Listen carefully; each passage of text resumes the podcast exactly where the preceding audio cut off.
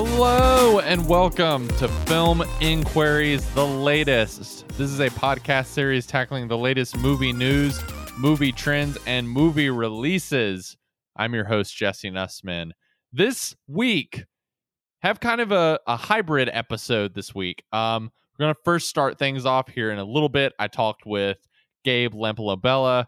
We talked about uh, Crimes of the Future, the new David Cronenberg movie that is out in cinemas now. It's quite good. It's a kind of throwback return for Cronenberg to the kind of gnarly, uh, grotesque body horror movies that he sort of built his name on in the late 70s and early 80s. So definitely check out that conversation. We also kind of talked about, you know, Cronenberg's larger filmography and some of the themes that he has returned to over the decades and how uh, this new movie kind of picks up the baton and carries those themes into new directions.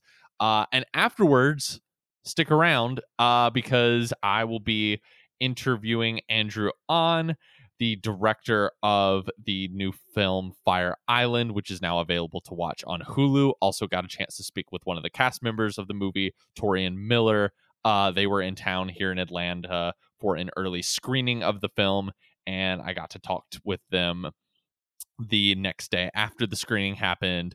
Um, quite a fun movie. Uh, it is basically kind of like a modern day update on Pride and Prejudice, uh, centered around a group of gay friends who go to the popular uh, island destination for a weekend of partying and hooking up and uh, just kind of fun frivolities and uh, well you know if you if you know the the story of pride and prejudice you probably know where it's going from there but it's it's quite a fun movie. Um these two were were very fun to talk to as well uh so definitely stick around for that interview but for right now here's gabe. We're t- going to talk about david cronenberg. Buckle up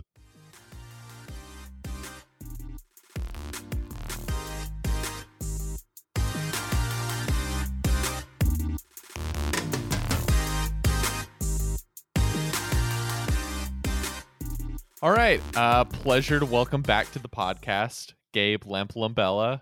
Sir, welcome. It's it's been it's been a while. I guess the last time you were back here was Spider-Man, which doesn't feel that long ago, although it like occurs to me now that was like 6 months ago. Yeah, it's kind of crazy, I guess, because how much of a, a phenomenon that movie was and how long it stayed in theaters. Right. It doesn't feel like that long, but I'm glad to be back and for something that's kind of the polar opposite of Spider-Man. Yes, so brought you on today because you and I both, uh, not together, but we both saw Crimes of the Future this weekend. Uh, another kind of movie event in of itself. Um, in in you know going from us bringing up Spider-Man to another kind, different kind of movie event. Um, Mhm. coincidentally, like sandwiched between two huge summer blockbusters between Top Gun coming out and the Jurassic Park movie coming out this weekend and in the middle I think for for a breed of of cinephile I think a new David Cronenberg movie is is something special especially since he has not made a new movie in it's been it's been 8 years I I like look back at Maps to the Stars his previous I was movie just going to ask. yeah, it's like 2014, I believe, is when he releases that movie. Um, I don't know that it gets like full distribution that year, but that's the year it starts premiering at festivals. So like, it, Yeah. he he for a while was considered, I think, by many, it, and he's even admitted to it in recent interviews, like was retired essentially and kind of got pulled out of the woodwork for this movie, which I guess has been sitting around somewhere in a drawer for like 20 some years and Mhm. now kind of has this reinvigorated uh sense of creativity and and seems to have other projects in the back burner but um let's let's first just talk about like the man the myth the legend himself i mean what's what is you do you have a specific relationship to david cronenberg and kind of like where do you fall on the kind of cronenberg filmography because he is i will say like one of our great provocateurs Oh, like- 100%. like in terms of people who i think master in what is unsettling and what is gross and what is viscerally upsetting and that's not always everyone's cup of tea but i think if you're in the mood for something to to really just sort of horrify you or get under your skin or as, I said, sort of provoke your sense of imagination or your sort of intellectual side of your brain. I, I think he is he's one of the best we have working and really has been one of the best since probably the late 70s. Oh yeah, I mean he's a go-to for like you said that visceral body horror esque sort of filmmaking. And I know, you know, you have two scales with Cronenberg. You have Right. The Fly, and then you have something like History of Violence or Eastern Promises. Mm-hmm. And I think, you know, if, if I'm going to put myself in one of those pedestals, I'm much more in the Eastern Promises History of Violence camp Mm-hmm. um, compared to, you know, in my review that's going to go live soon, I kind of make a point to say he's someone I've always run hot and cold with. Mm. Um, the movies of his that I like, I like a lot and really kind of stick out to me and are movies that I usually see myself revisiting every six months. Mm-hmm. Um, but the ones of his that I really dislike, I dislike with a vigor. Um, you know, so it's it's he's one of those filmmakers that I really admire, and I'm always going to go see whatever he's releasing opening weekend just to kind of be in on that conversation. And I think mm-hmm. what you said, especially about this being sandwiched in between two summer blockbusters, is pretty interesting Mm-hmm. because you know normally you expect someone like Cronenberg to release a film award season, early fall, Right. maybe get like this a premiere at Cannes, but then wait another three months before our eyes get to be on it. But uh, it was definitely an interesting one.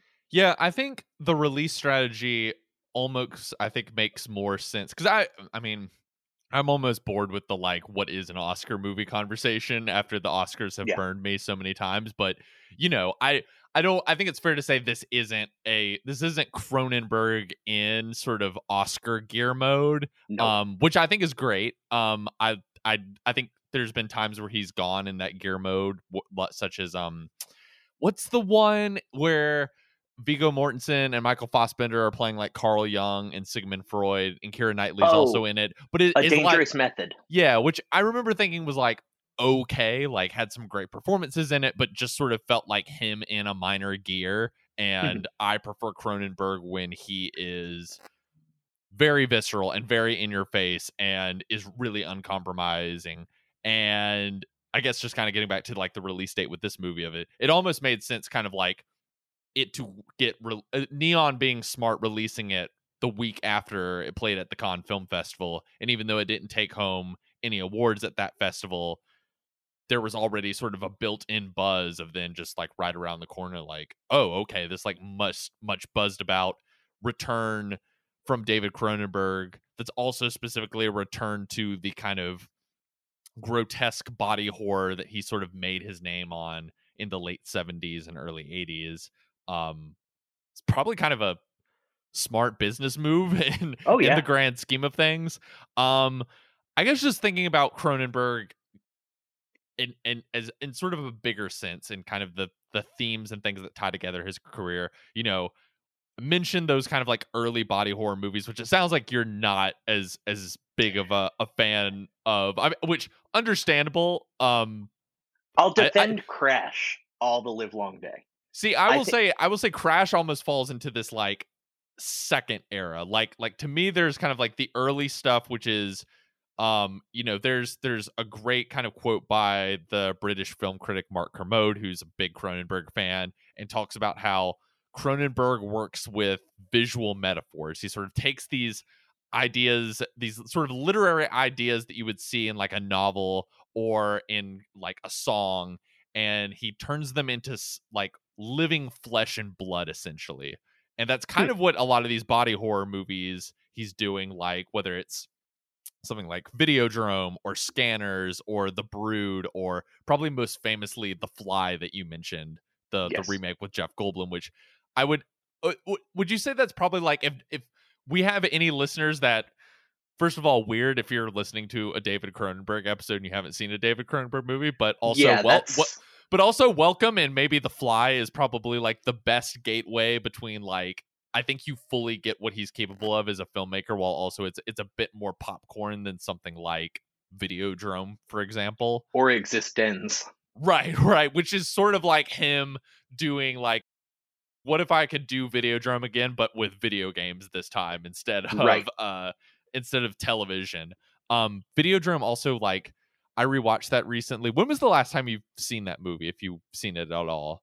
Oh man, it's probably been probably right around the same time because you know, of course, being a, a young bur- burdening film fan, you know, Mhm. my Cronenberg itch was kind of brought on at a much later stage. Right. So it was probably in that 2012, maybe it might have been 2013, right after Cosmopolis. Okay. so Um, that's kind- about that's about the same for me of like I remember I was I was a teenager when I saw it and let, let me tell you after having revisited it this past week um maybe more relevant than er- ever him making a movie that I mean who watches TV anymore but like um you know him making a movie that is on some level about screens and a culture that's obsessed with like looking at your screen and how Right. what you are experiencing on that screen is distorting your sense of reality and then the almost even added meta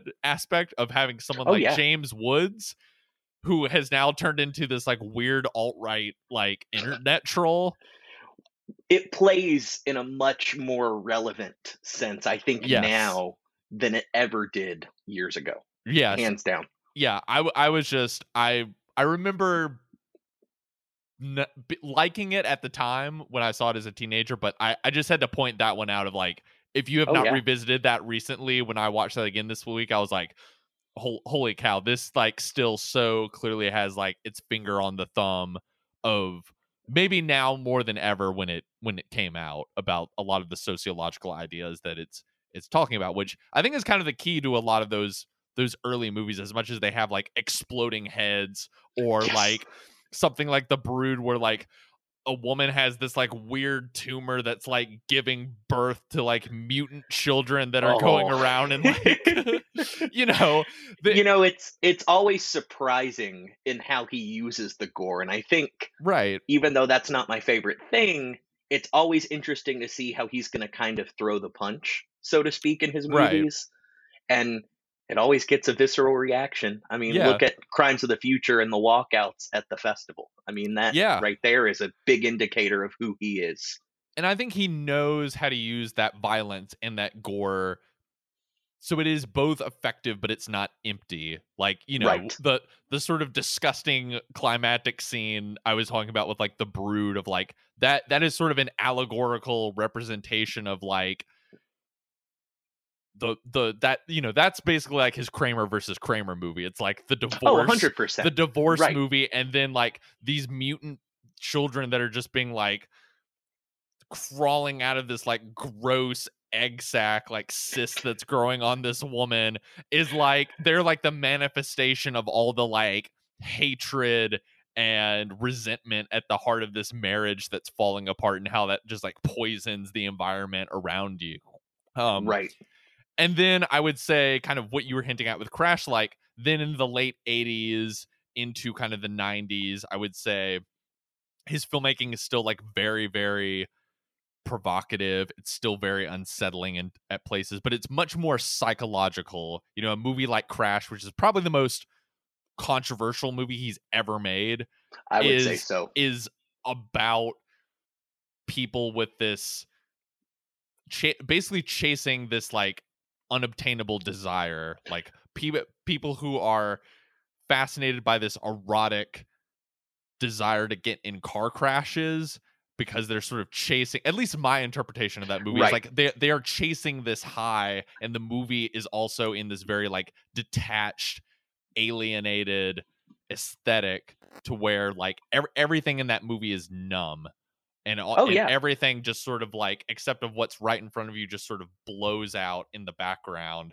and just sort of shows you the narrow focus of these people where it's just it's all about that that next hit that next chasing that inevitable people who can't feel anything maybe Mhm. a, a, a parallel we could even make to this this most recent movie people who can't feel anything putting destroying their bodies in order to feel some sort of erotic sense of uh exuberance, I guess. or even attempt to feel that. right, exactly. And and I think that's always an idea he's flirted with. I would say even as far back as something like The Fly, Mhm. but you kind of hit the nail on the head right around the time of Crash in 93. I think that's when he fully leaned into those ideas of desire. Mhm. Um, and I would say even something like Eastern Promises, you know, going Mhm. into more early 2000s, that's a desire for brotherhood and, and identity in a lot of ways. And I think it's cool to see him build upon that from Mhm. something like The Fly that, you know, I know some people almost consider exploitative, but Mhm. I don't know if I'd go that far. He's grown. yes. He, he he's had an a arc in his career that I think if you know you're like us or have seen most of his films, it's e- it's interesting to pick up on for Yeah. sure. Have you ever seen Dead Ringers, which I think of as kind of the movie that sort of transitions into this more psychological or psychosexual sort of period of of his So I career? have not. So that's one I revisited this past week and was pretty blown away by. It's essentially Jeremy Irons playing a set of twins who are gynecologists. Um, I on it the, the Jeremy Irons performance or performances is pretty incredible in how Cronenberg makes them like almost like in you almost in some scenes as an audience member can't distinguish one from the other Hmm. and but their personalities are very different um and the movie is sort of this creepy almost unsettling look at this sort of connection between this sort of psychological connection they have with this physiological connection and these two men who are almost so identical that they have to share in each other's experiences including sharing in experiences with other women and how and th- this this inability to sort of separate themselves from each other and how any attempt to separate themselves from one another or if another person becomes latched onto another per- to a partner or something like that it becomes this equally codependent relationship. And even bringing out all of you know the fact that they're gynecologists cronenberg is able to both bring out a certain eroticism out of, Oh, yeah. of that kind of relationship i mean Mhm. i'm maybe not the best person to speak on that as a man what it's like to go to the gynecologist but cronenberg finds a way to like bring an eroticism of like what if super hot jeremy irons was your gynecologist while also sometimes the visceral terror of being a woman in that kind of like vulnerable position and having a man that's like sticking utensils up up in you and is is able to both make that erotic in some scenes while also very kind of like unnerving and stressful in other scenes um i, I would say if you haven't seen it uh, there's just some stuff in there where i have no idea how he was able to pull off having irons playing two different characters in the same scene that are interacting in like the late 80s without cgi and any Hmm. of that stuff Okay, Um, I've got to go back and revisit for yeah. sure. and obviously in this period too you know he's adapting works like he's adapting stephen king's the dead zone Mhm. he's adapting naked lunch um probably the best example of him taking like elaborate literary metaphors and is like i'm going to like turn this into a like living breathing kind of weird creature on screen. Um and then kind of his later period i i think the big thing that i think of with his later work that you've mentioned like eastern promises is his relationship with Viggo Mortensen, who's also in this movie, and they're a pairing that I wouldn't have necessarily thought worked together. Um, But it I'm works sure, I'm sure- exceptionally well. right? I'm sure for a lot of people that just know Viggo Mortensen for you know playing dashing Aragorn and in the the Lord of the Rings movies, seeing him team up with someone as as twisted as Cronenberg is it's it doesn't seem like a match made in heaven and it's funny even listening to interviews with Cronenberg where he's like yeah I wasn't sure that we'd like each other when we first met and then like they ended up having more in common than they thought but um I don't I don't know about you cuz I know you really like the the Viggo collaborations I think I think of those movies kind of being about violent men and about violent men maybe try being affected by their history and how that Mm-hmm. history comes back to haunts them, how that history sort of impacts the people around them, whether or not they want to acknowledge that history at all. I mean, one of these And movies is, l- is literally called A History of Violence.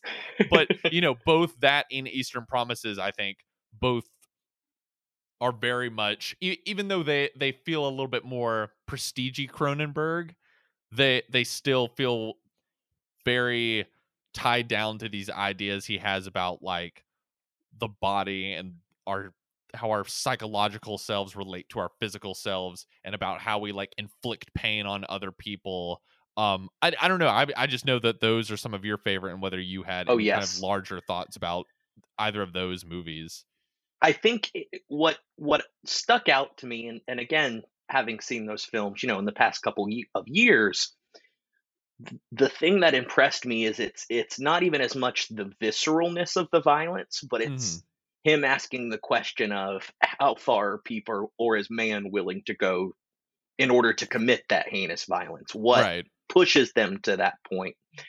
And I think the thing with Cronenberg is when he's willing to ask those questions is when I respond to him more as a film fan mm-hmm. because the violence and the gore that you know fans more of like The Fly or you know Dead Ringers and whatnot respond to Mm-hmm. it's it's not just reaction it's contemplation and I think or I should say that's why I'm a big fan of Crimes of the Future Mm-hmm. is because it feels more like he's asking a question than making a statement. Yeah, I think in some ways to bring us into this new film, which, as we've kind of mentioned, it stars Viggo Mortensen along with uh, Léa Seydoux and and Kristen Kristen Stewart, Um, it is set in a somewhat future. I mean, it's it's called Crimes of the Future. It's set in the future, some sort of dystopian future. Mankind has evolved into not being able to feel pain. So, kind of the crash comparison I mentioned earlier, that was an, an Mhm. easy through line I thought of kind of having revisited that movie in the week prior to seeing Crimes of the Future and then seeing this movie Sunday night and thinking, oh, this is this is these are cousin concepts of in Mhm. in this movie because people can no longer feel pain open surgery and kind of carving up one's body becomes a form of eroticism a form of expression kristen stewart has an actual line in the movie that is sex is the new sur- or surgery is surgery the new is the new sex, which Um, I think kind of summarizes this movie perfectly and Exactly. summarizes Cronenberg as a filmmaker right to a T. Um, and it's it's the first film of his that I think goes further than just eroticism, but into how or into the eroticism of art. yes and that's interesting yeah what stuck out to me so much about it is it's almost as if he is commenting on the previous films of his career, you know, the more visceral entertainment, aka what Viggo Mortensen and Léa Seydoux do for a career, right versus this more new age kind of art that Scott Speedman is wanting to throw into the equation with his cult of plastic eaters. Yeah, so there's kind of a lot of ideas. I, I think there's Mhm. kind of three central ideas going on in this movie. There's there's obviously this one idea that we talked about that's kind of like a world in which you are voluntarily uh destroying your own body or or voluntarily kind of cutting up your body as to sort of chase some sort of uh fulfillment Right. and then the second piece of that is this kind of satire of the art world where Mhm. in the movie there are performance artists who have have sort of struck fame and and one of them is or a pair of them is played by Viggo Mortensen and Léa Seydoux. Viggo Mortensen's character is for whatever unexplainable reason is just growing new organs inside of his body and him and Léa Seydoux have this elaborate act where he is put in this like bug like contraption that Léa Seydoux controls on like a weird little like it almost looks like a stress reliever ball that's on, shaped like on a her beetle. chest. Yes, yes. The, and the, and it like is making all these like sounds that would probably get this podcast shut down if I try to Yes. like imitate them. but um, you know, there there there is something like very both sort of primal and gross about the the him getting in this machine and she is sort of cutting open his body and like taking out these bizarre organs and displaying them for this crowd of people who are like oohing and awing and like videotaping and Right. taking pictures of stuff um but there is something like erotic about it as well and they have this very hot but also like very sweet in places And endearing relationship almost. yes and Um, and it's it's the first time a relationship in a Cronenberg movie, I would say probably since a history of violence, yeah has an earnestness. Yeah, And- I, I think that and like this, I think this would make an interesting trilogy with like that movie as the centerpiece, and then The Fly of like I do think even though that's a very tragic movie, there is like a sweetness to there is a sweetness to the Jeff Goldblum Geena Davis relationship in that movie that that makes sort of Oh, the yeah. ending of it so tragic and heartbreaking as much as you're just like I need to get the the trash can because I'm about to vomit in it. Um and so like in this sort of satire of art world there's like their art is considered like cool and cutting edge but then like it's it's I've been was with some friends last night and was a couple of them hadn't seen it and was joking about how like the ear guy in the trailers who, who's been it's it's like a very eye-catching visual of this guy who's sewed his mouth and his eyelids shut but has ears all uh, growing out of every limb of his body and immediately as he's doing his performance art it cuts away to like someone talking to viggo and that person's just like "Psh, what a poser his ears aren't even functional and It's it's a criticism of, of Right. a kind of art, which you know, for what we do with film criticism, I think kind of works as this eerie similarity between you know digital journalism versus written journalism, at least that I Mm. read into things, which I found to be kind of bold on the part of Cronenberg because it's it's himself acknowledging his own history with filmmakers and Mhm. critics in terms of going from you know the more visceral aka the ear man to Yes. the new age simply you know ripping out organs and regenerating them and it's the first time i think he's flirted with ideas outside of desire in this movie Hmm. which is something that stuck out to me. And I, I'm not saying it always works, but it's interesting to see at this stage in career he's still willing to kind of turn the audience expectation on its head. Yeah. And and there's kind of this third theme that the movie is dealing with, which is this idea of of human evolution and there are whether or not like these people like Viggo who are growing these unusual organs inside of their body Mhm. or you mentioned plastic eating. I don't want to fully give it away, but No, no, no, no, ba- no. but basically like there are other people coming in and out of the movie who maybe have some form of mutation and there are are these sort of there's this sort of aura of conspiracy surrounding the movie and people who have shifting alliances and it's sometimes a little confusing to follow but i Mhm. i went with it as just sort of like the movie and cronenberg ruminating on this idea of of change and biological change and forces in society that find that threatening and off-putting and it's against the status quo it's against what we've come to accept as like normal human biology and Mhm. it is it is a threat to it is a threat to the old world but then this movie is also talking about like well maybe that maybe it's inevitable that like we evolve into new forms of being and and that i almost thought by the end was like the most interesting aspect of this movie And I think it's it's um it's funny you bring that up and not to get into spoilers of the ending. mm-hmm. I'm going to dance around this in the best way that I can. But it it leaves things in such a way to where the concerns of Viggo Mortensen and Léa Seydoux may not be the concerns going forward for those characters once the credits roll.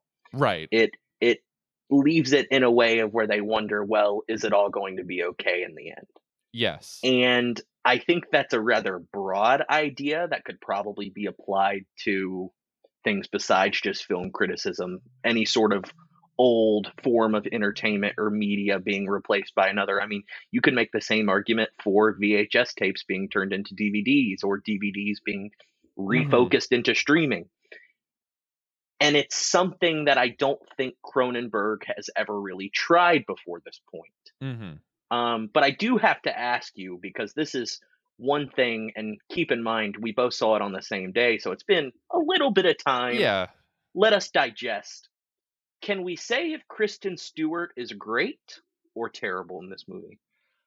I like the per- I like the Kristen Stewart performance, but acknowledge that it will be divisive and and was was probably like you very curious about it going in because yes. some of the reactions I had heard out of out of Cannes and people who just sort of saw it like a couple days before we did was right. some people really liking it some people being like she's awful it's way too man it's a very very mannered performance where she's she's making a lot of big acting choices i don't yes. think my hot take is i don't think it's that far off of like what she's doing in say like spencer which I guess also ultimately which we also up, saw together, right? Which I guess also ultimately wound up being like a very divisive movie anyway and people yeah. found that performance divisive but i i thought i thought she worked in this movie she's not in she definitely has a very supporting part i would say the yes. two clear leads are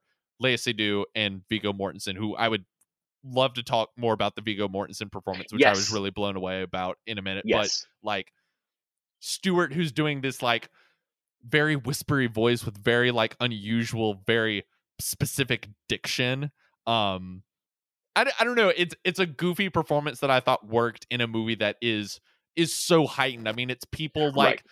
getting hooked up to like floating beds with like octopus tentacles that are also like part of a like bio mechanical technology like like it's and chairs to help with digestion right you know, that look like a praying mantis that's like hugging you and like yes move it the a friend of mine who saw it with me like leaned over and was basically just like that's like the chiropractor machine from hell essentially. Or said some joke about like that's that's basically what it's like when i go to the chiropractor and they're just like moving my body around and like cracking different stuff um so i i don't know it it it worked for me did it, did it work for you at all? What what did you it, think of stewart in the movie? You know it's it's one of those performances that while i was watching it, it kind of brought me back to what I thought about her in Twilight, or you know, before the world realized that Kristen Stewart was a very good actress. Mm-hmm. And when I came to that realization, I also came to the other that she's kind of in on the joke in this movie. Yes, and in on the joke of of what audiences initially thought she was. Mm-hmm. And I think in that regard, I really liked it because she's poking fun at herself. Mm-hmm. Um, but like you said, I think the real star here is Viggo Mortensen, even more than Léa Seydoux. Um, she's always a capable actress. She she's great, but I think is wrestled with more. She sort of has to be, I think, more of the emotional heart and emotional yes. through line of of the the movie. She has to be, I think, the most relatable character. Mortensen, by comparison, is pretty much bedridden most of the movie. He's he's yes. either like laying down, sort of having surgery performed on him, or is like shrouded in this almost like burqa outfit because that I assume is because like he could so easily become ill by any random thing out in the world that he's like right. constantly having to keep himself covered and hidden or he's he's laying down because he's nursing a wound or he is like because his body is constantly mutating and changing from inside, he's coughing and he's like heezing dry. and yes, yeah, like hacking up a hairball basically is what he sounds like as he's talking or is like struggling to eat and coughing and um just just looks like the most ill uncomfortable like bedridden person um and it like I kind of feel like this is a performance I'm I'm going to be the rest of the year talking about like you know what that's one of the most underrated performances of the year because he's very very having to convey a lot and be both convey a certain relatability Mm-hmm. and um empathy for his character while also like is very constrained in like what he can and can't do on camera but it, it feels like a vibrant movie star performance 100% and it's the the type of performance that i hope actors take note of when they are needing to be reactionary because it's a very reactionary performance you know just Mhm. like you said from kind of the heaving the always you know playing with his adam's apple mm-hmm. shrouded in basically cosplay as darkman like it's it's something that i don't think an actor lesser seasoned than mortensen could accomplish but as someone who's especially worked with cronenberg before maybe not in you know the typical visceral wheelhouse that he's used to Mm-hmm. really makes the most of yeah and I think makes the most of in his silences because essentially his character is is a survivor in terms of a world that may or may not leave him behind mm-hmm. and is doing whatever he can not to stay relevant but to make sure he has a place in whatever this this new world order is. Um and it's it's broad in places and darkly funny in other places. It's a funny movie. I, th- I think as much It's as we're like funny. because I think as much as we're selling Cronenberg as like someone who's always trying to provoke his audience either like physically or mentally, um, and as much as his movies can be like gross and kind of slimy and and just thinking of like ooze come like running down a wall like you know they can also be pretty funny in places. I think he does Oh, have yeah. a very like wry sense of humor. I think stewart gets that. I think mortensen gets that and and i, I mean I, I think everyone in this movie gets that but i think mortensen in all of the times he's worked with cronenberg i think cronenberg knows how to use mortensen's sort of innate movie star looks and find ways to sort of pervert them whether it's Yes. making having this sort of matinee looking guy be this bedridden sickly person in this movie or like a history of violence where you know he's he's he's playing kind of the the good old american from just down in mayberry who does the right thing and then slowly over the course of that movie being like no this guy's a psychopath who's Right. actually just like who's been- good with a gun Right, who's actually been just like pulling a charade over like his family and the people around him, or something like Eastern Promises, where like there is something both sort of like attractive and you kind of want to be around him, but also at the same time, you're like, this character that he's playing is very scary and could probably like kill someone in any moment. right at any moment and is like very very dangerous but also there's something like really appealing you can't take your eye off of him about. Um right. I, I don't know and then i think mortensen has a certain openness as an actor of just like willing to let someone mold them mold him in the shape of the movie and and a willingness to to sort of give himself over to the material um he's not someone i think of as having like any kind of vanity as No. as an actor No, it's it's interesting. It's interesting in his career having this movie come out when it has, because I think this is the first time we're seeing him write a line. You know, as we mentioned earlier, the tenderness in his scenes with Léa Seydoux mm-hmm. between vulnerability and menace. Yes Because you know, whenever he's in his, I'm just going to keep calling it Dark Man cosplay. he's there's there's an unpredictability in his eyes that I think fits this world so well Mhm. and almost world weariness at the same time to where yes he's tired of everything that's going on but he wants to keep going for as long as he can right um but then he kind of shreds that all away in the scenes in his his I don't know how you would describe it, his almost human skin draped beetle pod Yes. where he's almost like this this sad meek individual who's doing this just because he doesn't have anything else. And i agree with you. I'll definitely be right behind you championing championing this performance come later in the year.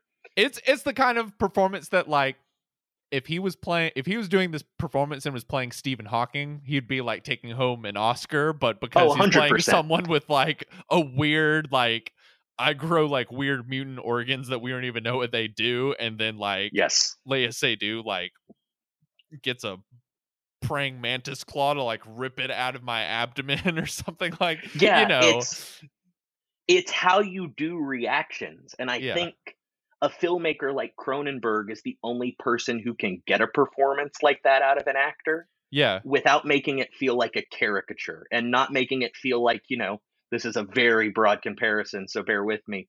Like adam sandler you know do trying to emphasize a poop joke in a happy madison movie.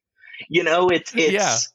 how you do it. And i would say you know qualms with this movie aside because i i don't know what your overarching arcing issues are but i think this is far from perfect. No I, I would say but my it's biggest ambitious. Yeah, I would say my biggest issue, and I I mostly like really in, enjoyed this and enjoyed this as um kind of I think as I I mentioned out with drink out at drinks with some people last night of just sort of like old guys still got it, he still got it, and I'm and just like does. that that was just like my feeling like walking out of the theater of like great time he's still got it in him he's just like the same same you know uh, this this isn't him i think like breaking new ground as a filmmaker No. but is him you know just being like i i still got the same spark same wit same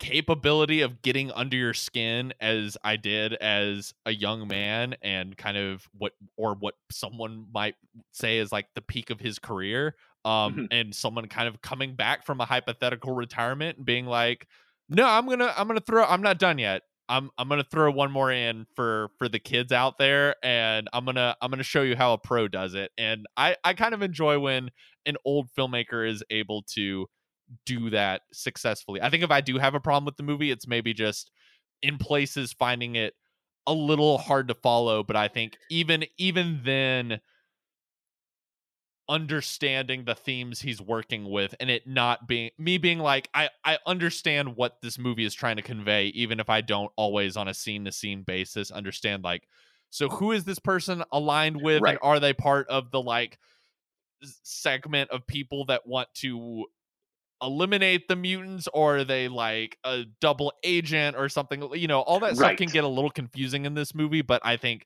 the the themes are so confidently and clearly executed and stated and sort of embedded in every single scene every single visual moment of this movie that like i i was not lost in it if that makes sense even though Oh, i yeah. think the narrative i could find sort of hard to follow sometimes. and I'm in the same boat as you. I think it's it's his world building that kind of trips him up Mm. along the way Mhm. because it's very interesting. But you know, the film itself, it's only 107 minutes. Right. And it's a very small cast and very like Yes, kind of minimal sterile, spaces.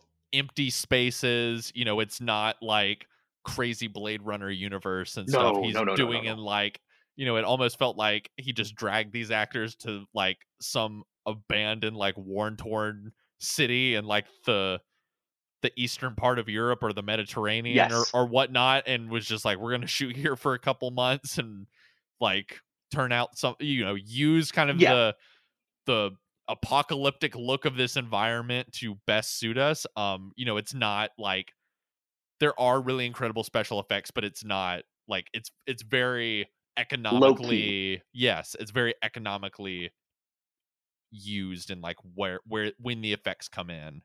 Right, right. And I will say it might have and might go down with one of my favorite endings of the year. Not to spoil the Yeah. ending, but I think for this journey, there really isn't another way you can wrap things up. hmm And I think only a filmmaker like Cronenberg could leave things this open but satisfying at the same time. Yeah, definitely. Um, and and I think at the end of the day, what sticks out to me so much about this movie compared to you know, again, some of his lesser films over the years, it's it's a willingness to flirt with a lot of different ideas, hmm e- even if the coalition of those ideas isn't this perfect perfect picture. Even just attempting to try and discuss them especially and i again i think you and i are on the same boat here when you have a performance like viggo mortensen's that's Mhm. willing to go wherever cronenberg says Yeah. Well, Gabe, thank you again for for joining us this week.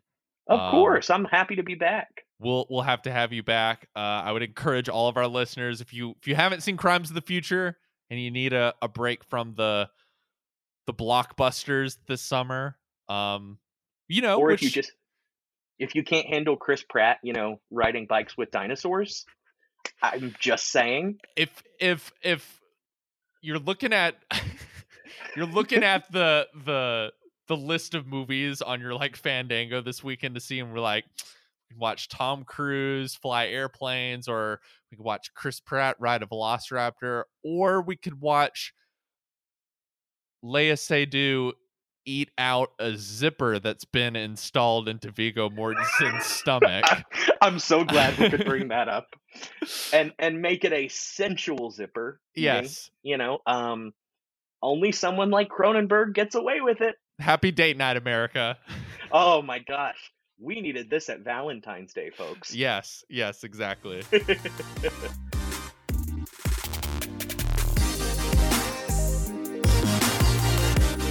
congratulations on the movie. Uh, I got a chance to see it over the weekend, and um, actually know you guys had a screening here in town last night at the, the amazing Plaza Theater. Um, a friend of mine was in attendance last night and said it really brought down the house and was a great time. So just I guess kind of as as we're re-entering this this moment of like communal experiences in theaters, just kind of like what is, what is it like for you guys to just sort of see this on a big screen and with a, a packed house? And I mean, Torian, for you specifically, I know you have a lot of connections here in Atlanta. Your family's from here, and just sort of like having that kind of like special moment in a town that I'm I assume means a lot to you as well. Yeah, it is. Um, it's pretty unbelievable. Um, just being a part of this movie uh, really just did so much for me. It um, helped me find confidence in myself and who I am. It gave me a whole new group of really close knit friends that mean the world to me. Um, and then getting to watch it on a screen with people is just like the cherry on top. Um, and to be able to do that in Atlanta, where so many close family members live here, um, makes me quite emotional and is very surreal because I've never had that experience before. Um, and then to have the audience receive it and feel like they're either seeing themselves on screen or they're pulling, you know, things that they're like, oh, you know, we've been to that part of Fire Island and or oh, that's so like me and my friends. It's just it's it's unreal. Yeah, I I love being able to see it on the big screen. You know, Eh, I'm so glad that the film is going to be available on Hulu. You know, to stream for so many people. Um, yeah, I I I- I'm still like a fan of going to you know a movie theater. Um, and so the fact that we get a, a couple of these screenings, you know, is, is really special to me because the movie is really about community and chosen family and and and I think uh, being able to watch this film with a bunch of people to share that experience, you know, um, that's uh, it, it's really like fun and meaningful for me. I guess just like what sort of drove both of you to kind of this project. I mean, how how did you come across it and sort of decide like this is something I need to be a part of, and even kind of larger like how did you get into acting and where you're like this is a way I want to express myself and have a, a larger career. Um, for me, I've been acting since I was a kid. I did like I was a mouse in like Cinderella when I was like three years old. um, at like the community theater back in the suburb of Chicago. Um, and then I actually had taken a break for a year um, before I got this movie to, I switched over into working in casting for TV and film. Um, and that's something that I've always wanted to do. I just want to bring more diversity and inclusion on the other side of the camera as well. Um, and then our casting director, Jess Monk, she emailed me about auditioning for the movie and she sent me the script. And uh, I know Joel from our comedy theater days back in Chicago years and years ago. Um, and when I saw that it was something that Joel wrote, and then reading the script, it felt you could just tell right off the page it was something so special. Um, and I knew that I wanted to be a part of it. So I pulled myself out of acting retirement, did the audition, prayed to the high heavens that, you know, I got any role in this movie. Um, and then I met with this guy over here and we talked. And once I talked to Andrew, um, that kind of solidified for me that I really wanted to be a part of it because just from the get go, Andrew had such a vision um, and was just so welcoming and warm. And um, I'm just thankful that he said yes. Joel was down, and that Searchlight and Hulu also were down to have me be a part of it.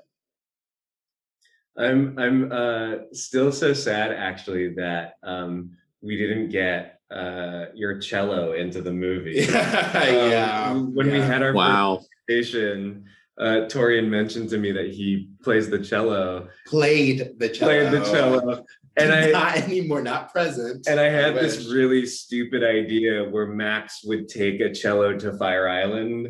Um, which he would. Summer's passed. Summer's passed. He did. Yeah. uh, yeah. Um, yeah, I uh, uh, I got sent the script um, about a year into the pandemic, um, and uh, you know, at that point, um, I hadn't seen my friends in a really long time, and I, um, you know, hadn't hung out with them, like gone dancing, gone, you know, drinking, like, you know, there was so much missing from my life. Um, and I saw in Joel's script, you know, um, what I wanted to experience. Um, I love that Joel's script um, uh, focused on a queer Asian American friendship. I uh, love that it celebrated queer joy and chosen family. You know, that uh, just felt like a really important thing um, to put on screen at this time. Um, and so I interviewed for it, was super thankful that I got it. Um, you know, uh, and I, I just wanted to keep that excitement and energy um, kind of throughout the rest of the process, you know, in building this this cast and crew, like looking for people who, you know, understood how special this um, story is. You know, filmmaking. I uh, I came into uh, filmmaking through um, independent film land. I made two uh, indie films before this, um, Spa Night and Driveways, um, that are much more dramatic in tone. Um, this is my first, you know, studio picture, um, and uh, you know, I love being able to have more resources you know, uh, have a bigger platform to get the work out there. Um, you know, I, I think uh, it allows us to have a, a, a greater impact in culture. And so, um, you know, I, I'm so excited for for uh, audiences to to get to see, you know, uh, to get to see Fire Island. So I think one of the, the most interesting things about this movie to me is it's it's obviously drawing a lot from Pride and Prejudice, and I was curious for you, Andrew, of like what is the balance you find between sort of staying true to the the themes and and familiar story beats of this like very iconic novel, but also finding a way to update it and recontextualize it and make it feel fresh and new and, and specific to to this community as as the novel is sort of very specific to women in this like very specific time and place i guess what i'm saying Yeah, yeah. You know, um, I'm so thankful that Joel did such a beautiful job with the adaptation. You know, uh, it seems really uh, difficult, um, and I think it was a lot of work. At the same time, I think Joel really um, understood the connections between, you know, Regency era society and um, and and gay people on Fire Island. um, uh, and I think he had a lot of fun uh, working on the adaptation. Um, as a director, you know, I never wanted this film to be a parody. You know, uh, like I, I never wanted it to, um, uh, you know, become unmoored from, you know, uh, this time and place. Um, and so, uh, you know, we definitely uh, talked a lot about, you know, Pride and Prejudice, but we talked more about, you know, these characters living in the world today, living in this place now. You know, um, that that for me was always important. So um, I, uh, I I didn't find the the um, kind of balance to be difficult. Uh, you know, if anything, it was kind of a great jumping off point uh, to then allow us to really like have fun and um, uh, make the story uh, like um, work within itself. And and Torian, you, you mentioned you and the other cast members and this becoming kind of like a, a a family unit in of itself. I'm curious, like the other thing that really stood out to me is it really does feel like, and there's such this electricity between all of you and feeling like you're all lifelong friends that have known each other for years and years. And oftentimes on sets like this, you don't get weeks, if not months, to form those bonds. And so I'm just curious of how how that's able to happen, sort of any particular stories or or moments of you guys bonding over the course of this movie. Yeah. Well, I mean, luckily, um, there were already established friend groups within the cast. You know, Matt Bowen and Joel are very, very, very close. There are some folks who did Broadway, like Nick Adams, Tomas. Um, and so when I first came in, I had a little bit of a fear, like coming into an established friend group already. But like from the moment that we did our table read, um, we it was just very apparent that um, everyone was just down to like create this family. Andrew had us do an exercise where he set the core cast down, like the main house. Um, and we just sat and talked about our gay experiences and the island um, and what this process is going to be like. And really, the moments of shooting, we had quite long shooting days. So we got to spend a lot of time together. But even the stuff that bonded us was the time when we um, had breaks between um, shooting and everyone would go to like Bowen's trailer or Conrad's trailer and we would watch like Real Housewives of Beverly Hills or rap Nicki Minaj. Um, and we had a few moments where we went out after we would have like a long shooting day and stuff like that. And then we got to spend the last 10 days shooting on the island. We lived together. It was like gay summer camp. Um, but the biggest thing is everyone wanted to be around one another. And that's quite rare. Normally, when you get a group of actors together, there's egos, there's, you know, because it is such a strenuous process as well sometimes you kind of just want to spend your downtime by yourself and yet everyone really just wanted to be around each other and now we have like a text chain that we're all on that we text things all day, every single day. And it really was like from the get go, such a quick bond. And it was, it was something so special. And I've never, ever had something like that before. I guess since I got you guys for, for one more minute, uh, I'll wrap it up with kind of a fun question of like, let's say Plaza invites you back again tonight. You get to do a triple feature. So each of you gets to pick one movie to kind of book in this one of like what what are your selections? Hmm. I would choose another like queer Asian American rom com. I would go with Alice Wu's Saving Face. Um, you know, I really love that film. I think it really set the stage for something like Fire Island to get made. Um, and so that would that would be my contribution. Okay, and I'll go with Titanic. because why not have a little bit of drama? Um, right. Um, so yeah, let's do Titanic to finish it. You know, all off. I think that would be perfect. Wow. Yeah. In- incredible answer. Great, great way to end the night on a Celine Dion ballad. So uh, that's what I'm saying. Exactly. exactly. Yeah. Thank you guys so much for for talking and uh, congratulations again on the film. Thank, Thank you, you so much. So much. that wraps us up for this week on the latest. Stay tuned in the coming weeks. Be diving into more of the summer blockbuster season. Next week, we are talking about Jurassic World Dominion, the now sixth movie in the Jurassic Park franchise. Uh, and in the coming weeks, we'll be talking about uh, the Buzz Lightyear movie. Um, also catching up with probably some movies from the Sundance Film Festival that are starting to come out. And we'll talk about Elvis, Baz music biopic remix, whatever it is. It sounds nutty as and extravagant as all Baz Luhrmann movies are. So stay tuned in the coming weeks as we will discuss those things and more.